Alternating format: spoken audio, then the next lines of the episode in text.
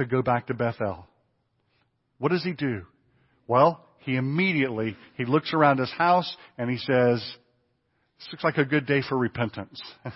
This looks like a good day for gathering up all the idols of the family and burying them out under the old oak tree. I think there's a song or something there.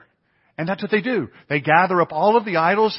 They take all the ornamentation, anything that smacked of that life.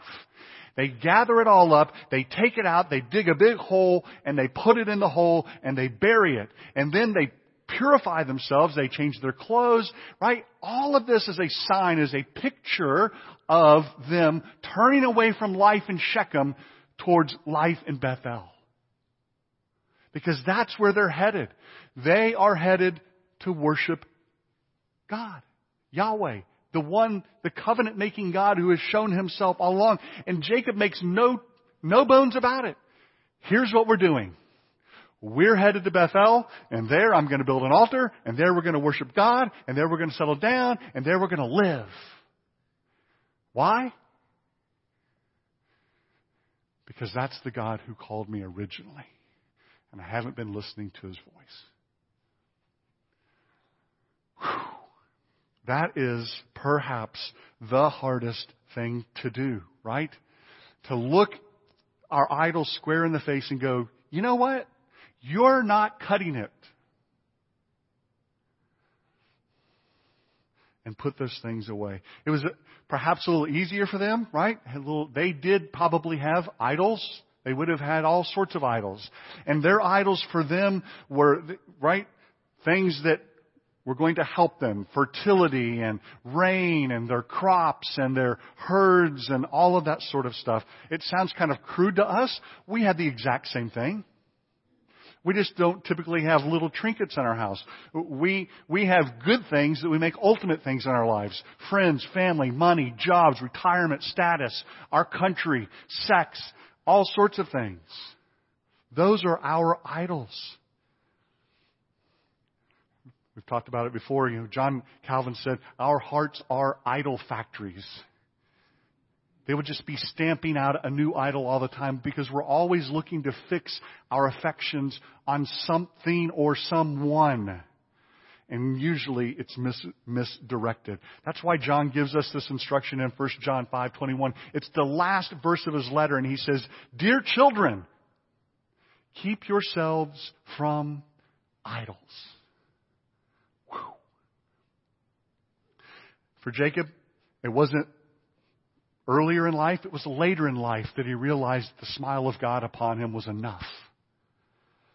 And so with a limp and a scare and his family, they're leaving Shechem partly because it's just a good idea to leave Shechem at this point because they're surrounded by people that want to kill them.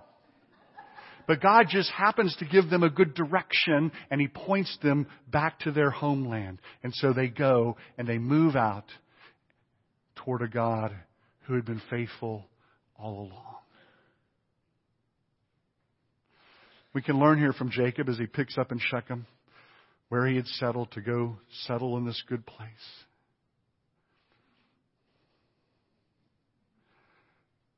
We can learn from Jacob that it's not always easy to tear down our idols and to move on.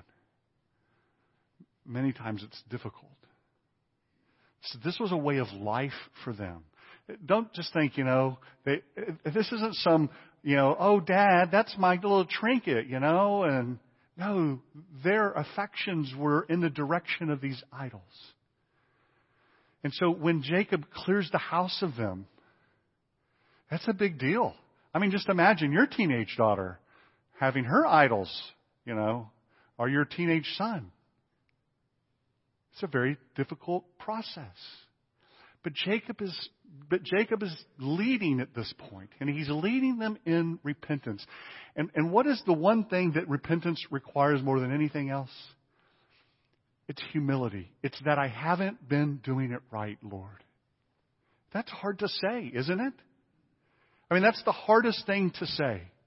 I can't do this on my own. What I have been doing isn't working. That's why it's so difficult for us to go and get counsel from someone. Because when we go get counsel from someone, what we're saying to them is, what I've been doing hasn't been working. Can you please help me understand how I should be doing it? Oh, you mean you don't know it all? Yeah, you don't know it all. Repentance takes great humility. Listen to St. Augustine. This is a wonderful quote. He says, when a certain man asked, what was the chief rule in eloquence? He replied, delivery. What was the second rule? Delivery. What was the third rule? Delivery. So if you ask me concerning the precepts of the Christian religion, first, second, third, and always, I would answer to you, humility. Again, when anyone realizes that in himself he is nothing and from himself he has no help, the weapons within him are broken and the wars are over. But all the weapons of impiety must be shattered, broken, and burned. You must remain unarmed. You must have no help in yourself. The weaker you are in yourself, the more readily the Lord will receive you. And folks, that's what Jacob did when he grabbed all of the idols in the house and he had the family go and set their hearts towards the Lord. And they took off their old clothes and they put on their new clothes and they washed off the filth and they were sparkly clean. And what they were saying was, we're turning from that and we're turning towards this. And in their hearts, what they had to say in that under Jacob's leadership was, that way wasn't working. This is the way we should go.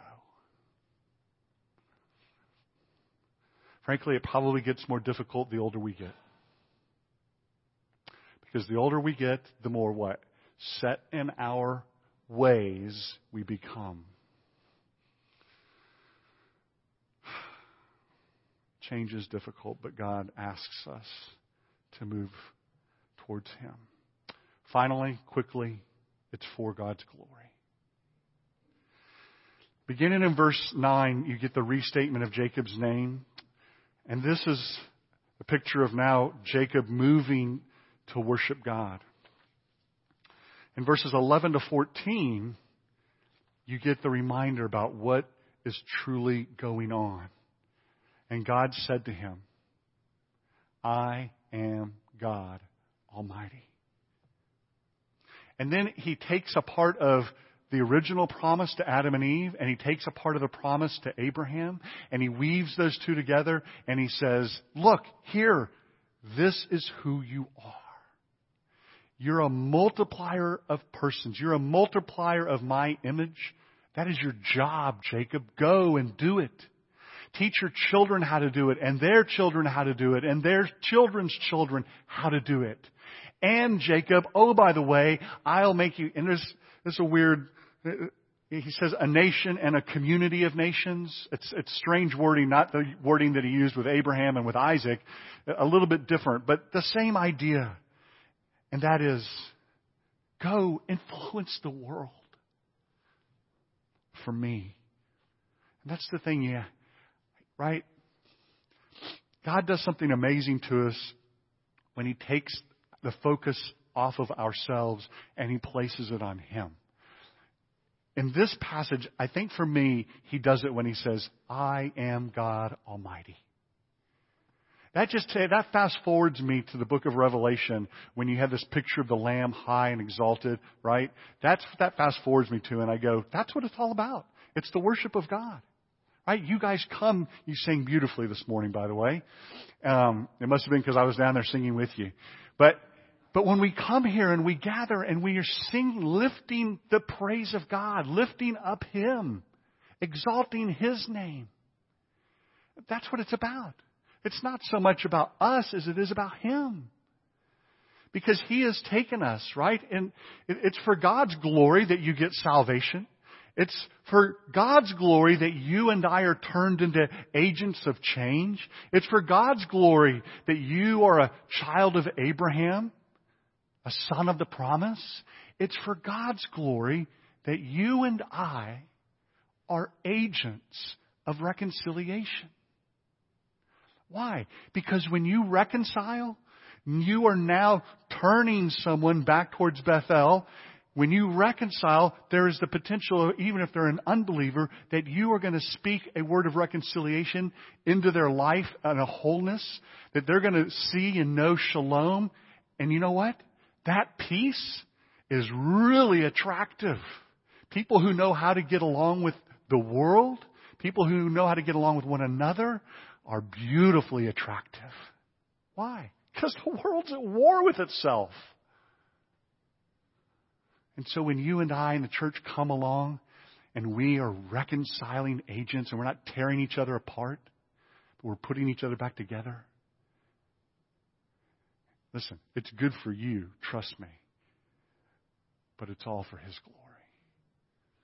And that's what going back to Bethel was really all about.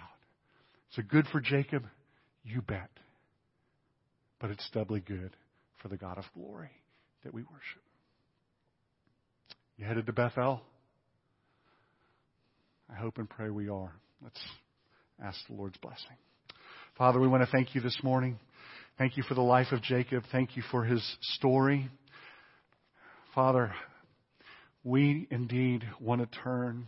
We want to turn towards You.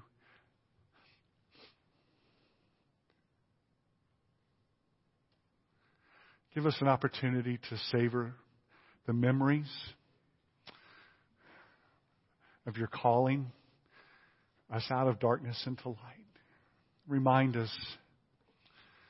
Show us Your goodness once again. Move in our hearts and lives that You would turn us from Shechem towards Bethel. And would it all be for Your glory and for our good. In Jesus' name.